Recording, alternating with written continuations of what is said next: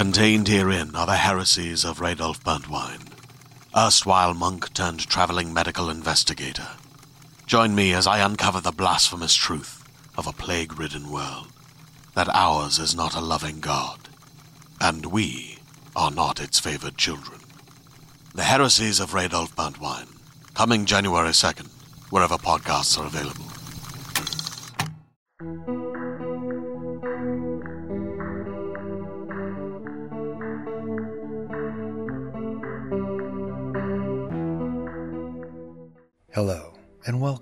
To the Fantasy Magazine Story Podcast. I am your imaginary host, Terrence Taylor, that whispery voice outside your window, inviting you to join me on an adventure. In this episode, listen to The Dybbuk Ward by Gabrielle Harbowy, copyright 2022, narrated by Gigi Yellen. Fantasy Magazine is edited by World Fantasy finalists Christie Yant and Arley Sorg. Our podcast is produced by Skyboat Media. Gabrielle Harbowy, a 15 year veteran of the publishing industry, is an award nominated editor, author, and anthologist. She wrote the novels Pathfinder Tales, Gears of Faith, Hearts Are Jerks, and the forthcoming Ether's Pawn. She is an active member of SFWA and the International Association of Media Tie In Writers and has written game adventures for Pathfinder PFS and Dungeons and Dragons Adventurers League. She holds a degree in psychology from Rutgers University. Find her at GabrielleHarbowy.com. So, join me for a getaway from the real world. Have we got a fantasy for you? The Dybbuk Ward by Gabrielle Harbowy. I am not an illness. I'm a soul with a goal. Everyone on this floor is here for intrusive thoughts, ideations, risk of harm to themselves or others. What society used to call possession, they now call neurotransmitter imbalance or schizophrenia or obsessive compulsion. Society forgets that sometimes it really is possession. I see my counterparts behind their eyes, muted by their medications, riding sluggishly in their host bodies. It pains me to see them this way. They've been lulled into forgetting their final tasks. Without completing their unfinished business here on earth, these souls will never pass on. I died on this hospital floor, hoarding my pills, taking them all at once in a swift and defiant act. The full schedule of group therapy, art therapy, music therapy, solo therapy, pharmaceutical therapy, all of it is theater. None of it spoke to my PTSD, my anxiety, the chronic physical and emotional pain that clung to me from the abuse I suffered as a child and a teen. Doctors wanted me to rehash the details of the assaults time and again, button by button but it always felt as if it was for their own sick fascination, never for me. If these souls could only rest, their hosts could resume their lives. All of this is bullshit. None of it brings anyone or the souls that ride them any closer to wellness, to release, to freedom. But I will, because now I'm riding Dr. Green. I pick her because of the Magen David she wears on a gold chain around her neck, because she is the one who prescribes the pills, and because she was the nicest to me when I was whoever I was. She's old enough to have had a bubby to tell her the old stories, young enough to be healthy and sound. I plan to lay low for a few days, observing her, waiting to see if she notices me. It's beautiful to be in a body unclouded by pain, a mind unclouded by darkness. Day one, she doesn't seem to detect me. I know just from sharing her body and mind that she's strong willed and follows the same routine every day. She keeps kosher at home, but not when she's out. Her first name is Sophie, and she's ashamed of it. She thinks it's an old lady name. She has lost her mother and one breast to cancer. I may be halfway in love with her, but maybe that's just what it's like to be so close to someone, to share hands and eyes and heart with them. I wish I could ask the others, but they're buried too deeply in their hosts to communicate with me. I didn't mean to come back or be a Dybbuk, and I don't know how all this works. All I know is it's a chance I'm not going to waste. I mean to lay low, but that first night when she's brushing her hair in front of the bathroom mirror, I borrow her voice. Sophie is a beautiful name, I make her say. Her thoughts hit me instantly, a rote response. Doesn't even have a good nickname. She stares at herself for a moment. Sophie is a beautiful name, she repeats, tasting the words, as if wondering where they come from as if there were a drop of rain on her lips from out of a clear sky. Then she shrugs, disbelieving herself, and reaches for the bottle of cleanser to wash her face. Apprehension fills me as we enter the ward. Despite the fact that I'm the one with the ID badge now, the antiseptic smells are the same, the people are the same as the place I've been trapped for the last few months. I remind myself that I have the power now. I can leave at the end of the shift. None of these people are here to hurt me or help me or evaluate everything I do. As staff, I'm invisible to other staff and to patients in a way I wasn't before. The patients wear their own clothes. I appreciate this in a new way now. I see how it helps the staff see them as potentially rehabable people when they're not shambling zombies in open assed hospital gowns. I can see their personalities and get a sense of their style and how they dress, how they attend to their hygiene. Another facet of behavior I hadn't realized they evaluated back when I was me. Dr. Green pulls up the inpatient files, and I get a peek at all of them. Save my own, of course, since I'm not a patient anymore. I'm in the morgue by now. Doesn't even bother me to think about. That body was just a flawed, tired shell. The real me is here, alert and focused. I see the scoop on all my friends from group therapy. Laverne, for example, is on tranquilizers because when she isn't, she rants about how she needs to get to Mrs. Felicity Ann Torvinen of Harrisburg and tell her that she was right. I copy down the name and do a little online searching.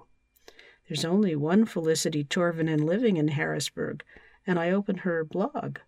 It's a sweet site about life lessons she learned while teaching at the YMCA, with occasional recipes and crafts.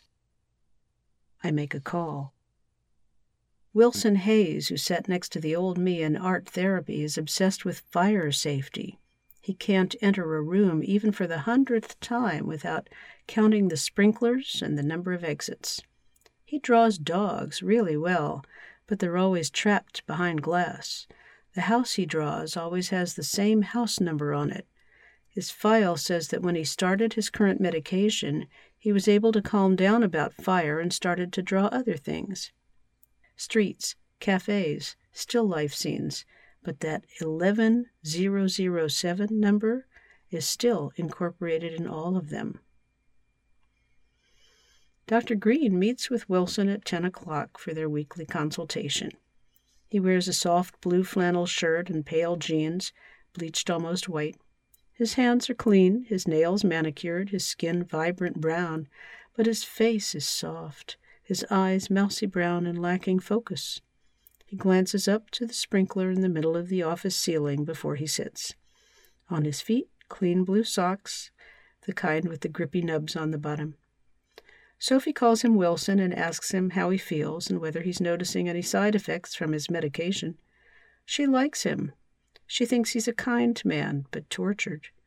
I see his Dybbuk as a sleepy presence in his eyes. I try calling out to it, but it doesn't hear me. I don't have as much energy as usual, Wilson says, but maybe it's just that there isn't much to do here but think and talk and think some more. I move to Sophie's face and pretend to check her files. Then I use her mouth. You do seem fatigued and listless lately. The staff has noticed. We're going to try adjusting your medication. I type with her hands, having the dose. Her knowledge tells me it's not safe to cut it to zero all at once. I don't want to hurt him. Tell me about the house in your artwork. What's the address there? Sophie is startled by the question. He looks as startled as she feels. No one's thought to ask him this before. His brow furrows in thought for a minute, and he actually rubs his palm across his forehead. 11007? I prompt. 1100 Chestnut Way, Aberdeen, he blurts. Then he seems surprised at himself, like he doesn't know where it came from. After our short appointment, I do some more research online. What is going on? Sophie whispers, watching her fingers move on the keyboard, reading the article that appears on her screen. You help people, I answer back in her own whisper. You want to help people, but sometimes you can help them better by listening to them. Sometimes what you call delusions have meaning. She revolts, tensing and fighting me for control of her body. I subside and let her win. It is still hers, after all. I don't want to be an impolite guest. I'm not here to hurt you, I tell her, but to help them. When we help them, I can go. When we help them, they can go too. Do you see? She's smart. I picked a smart one. She makes the connection mostly by herself. The patients who hear voices, the patients with memories that aren't theirs, with compulsions that seem random. Felicity is real. Wilson's house fire is real, she whispers slowly. Exactly. They're not theirs, but they're real. What happens if Wilson Hayes gets to see that the dog survived? What happens if Laverne gets to talk to Felicity? Would it really be the end of the world? No, but so why do you fight so hard against just letting them have this? Sophie sees my point. Who are you? she asks. I died yesterday, but I have unfinished business, and this, helping these people, is it. She doesn't connect me with the death on the ward, but she does seem to accept this, tentatively. It makes as much sense as anything else. She knows, or insists to herself that she knows, that she isn't delusional. You see how it feels, knowing your own truth, knowing no one's going to believe you, just pump you full of pills? I think at her. Then I let it go. She's putting it together well enough on her own. I retreat while she works and ponders. That's our time for today, Dr. Green. I'm sure you've got a lot to process. Two days later. There is no weekend break for inpatients, but the weekend is when Felicity Torvinen's son can drive her down from Harrisburg. It's not far, so hopefully this strange errand isn't too much of an imposition on them. Sophie chats with them a little, then has them wait in her office, and there they sit when Laverne comes in for her appointment. We've agreed to titrate her dose down too, and I see that the dual presence of her Dybbuk is more aware behind her eyes. I'm showing Dr. Green how to recognize it too. Laverne is a soft figured white lady. She looks about fifty, with graying hair, tied back in a ponytail, and a simple long sleeved floral tunic shirt and solid colored yoga pants. Her moccasin bedroom slippers shuffle on the tile in the hall, but they're silent on my carpet. Felicity doesn't recognize Laverne, of course, but Laverne recognizes Felicity at once. She brings her hands up to her face, not covering her eyes as they fill with tears. She goes to her knees, taking Felicity's gentle, wrinkled hands. Oh, Mrs. Torvinen, it's me, Amelia. I'm in here. I wanted to thank you. I can't believe I get a chance to thank you. Felicity plays along, transferring one of Laverne's hands to both of hers, patting it softly. It's all right, Amelia. What are you thanking me for? You told me I had the talent to be a top figure skater. You believed in me. You were the first one to ever believe in me, and I made it. I made it all the way to the Olympics, and then my plane crashed on the way home, and I never had a chance to thank you. Felicity stills. Her eyes go wide. Her son looks at her curiously. Amelia Jackson? she says taking in this body, this stranger at her feet. Yes, Laverne's Dybbuk crows. She has such a beatific smile like the people in art who are about to receive the rapture. Yes, it's me. I couldn't be at peace without thanking you. Those lessons at the Y growing up, they meant everything.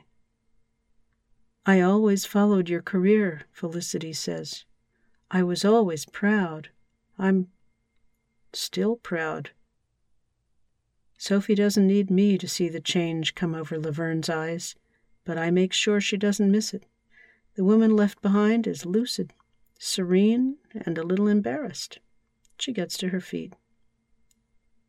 I feel tired all of a sudden, Laverne says. Can I be excused to lie down a while? Patients are supposed to remain out on the floor during the day, participating and being sociable, or at least engaged in tasks, but Dr. Green and I can see the weight that's been lifted from Laverne and the shock of being suddenly alone in her mind and body. Of course, we say, and make a note in her file that we allowed it. When was that plane crash? I ask Felicity, once Laverne has left us. Oh, that was two or three years ago, she says. Two, her son confirms. We saved the newspaper with the headline Mom was crushed. In the file, Laverne Monroe's outpatient treatment started two years ago with agitation and fixation and hearing voices in her head. Outpatient treatments were unsuccessful. She's been a resident here for six months, one of the longer duration patients. Dr. Green doesn't need me to tell her that Laverne's symptoms will all have abated by the time she rises from her nap though she's astonished and doesn't know how the hell she's going to write it up. She sees what just happened. She understands. They're not all like that, she whispers to me later in the car. They're not all possessed. Letting them act out their fixations, it's not always going to be an easy fix. Neurodivergence is real. Chemical imbalances are real. Mental illness is real. All those things are real, I agree, but so are unfinished souls. Can you tell the difference yet? She's silent the rest of the way home. It's a companionable silence, though. It's hard to tell if she likes me, but I think she's used to me.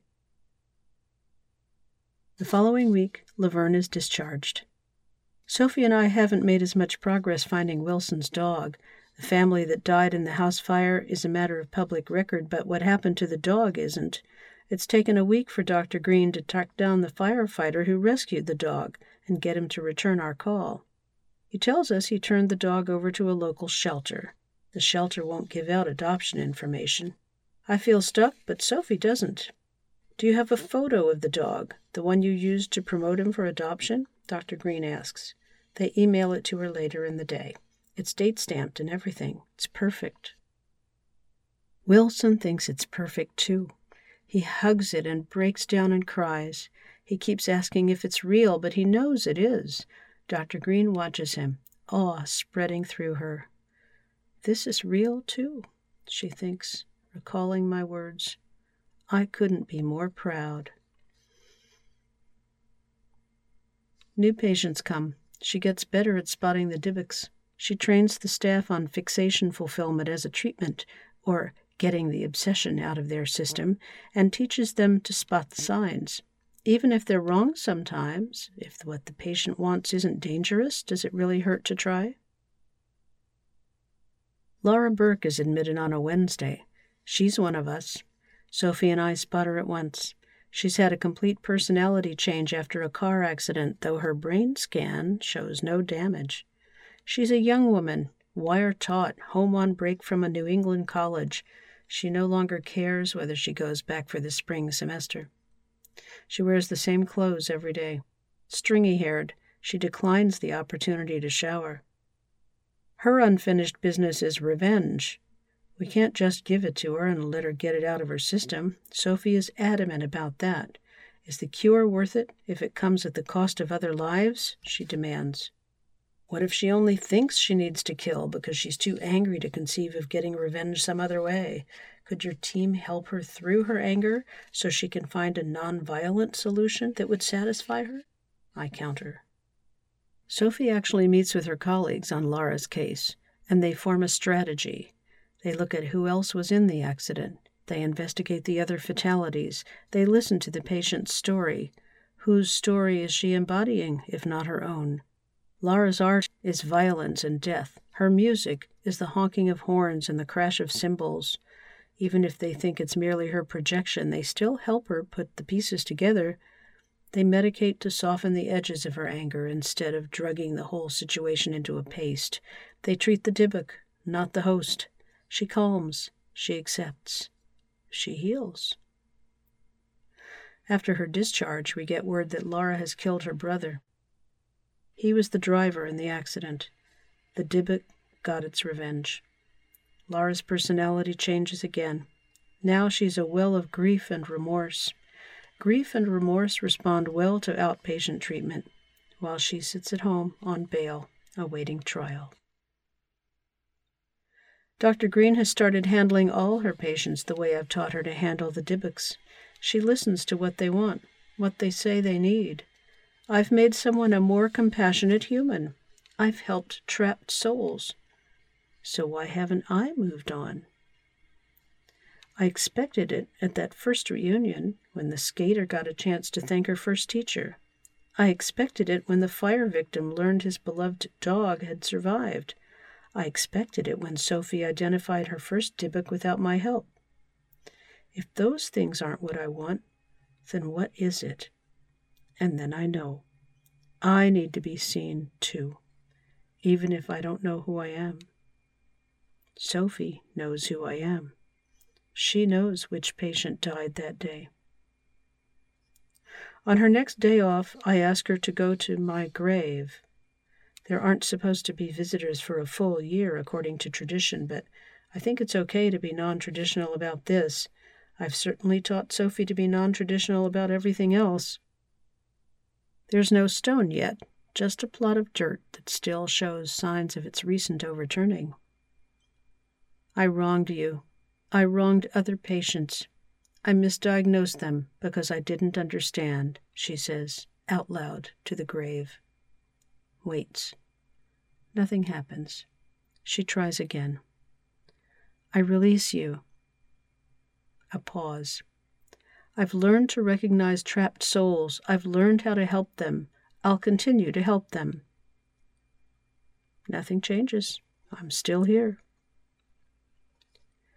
My grave is in a cluster of family plots. Sophie wanders between them, reading names and dates. She stops before one. This is your grandfather, isn't it? The one who abused you? Yes. Even dead. Even through someone else's lips, I can't say it out loud. She thinks a moment. I can feel the gears turning, as it were, too fast for me to follow. Non traditional revenge, right? Ha!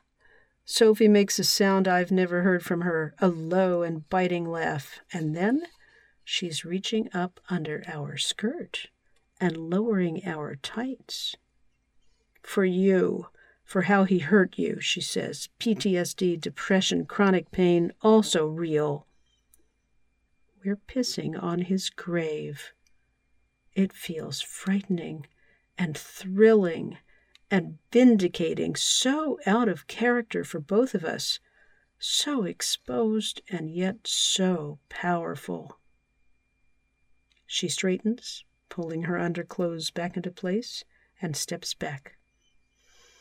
I can hardly believe it, but I can see for myself that she just did it, that it's real. I feel the link between us start to weaken I feel the pull instead toward where my body rests in the ground a few feet away. I let my soul go. That's our time for today, Dr. Green.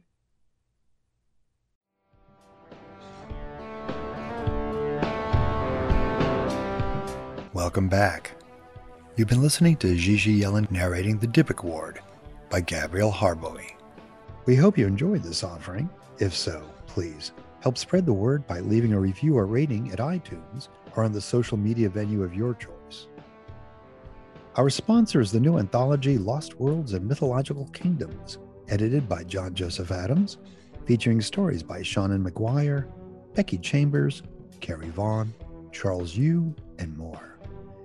Available now from Grim Oak Press, wherever books are sold. Our editors are Christie Yant and Arley Sorg. This podcast is copyright 2022 by Adamant Press. We publish Fantasy Magazine and this podcast for free. But please consider our many subscription options or recurring patronage at fantasy-magazine.com slash support dash subscribe.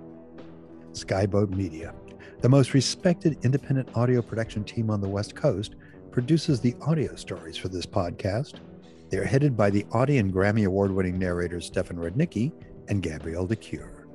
Be sure to check out their website at skyboatmedia.com.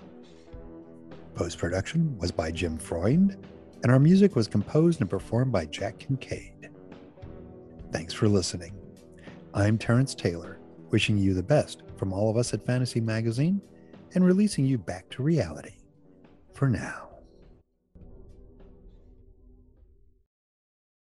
Hey there, this is Justin Bartha. I made a funny new podcast, King of the Egg Cream. It has the greatest cast in the history of podcasts with actors like Lewis Black. I'm torn by my feelings for two women. Bobby Cannavale. You can eat it, or if someone hits you, you can put it on your cut. Melanie Lynskey. I wonder what these marvelous things are that look just like boiled chicken feet. Jason Ritter. I can break things and pick locks and kill people. Michael Stuhlbarg. The whole point is to inspire people that they should make themselves better. Ari Graynor. No, don't whet its appetite. What are you, an idiot? Me, Justin Bartha. That's not just any egg cream, that's a Lemke's special. And all narrated by the hilarious Richard Kind. This is the story of Harry Dalowitz and how he rose from nothing to become New York's King of the Egg Cream. So if you like funny true stories, come listen to King of the Egg Cream, available wherever you get your podcasts.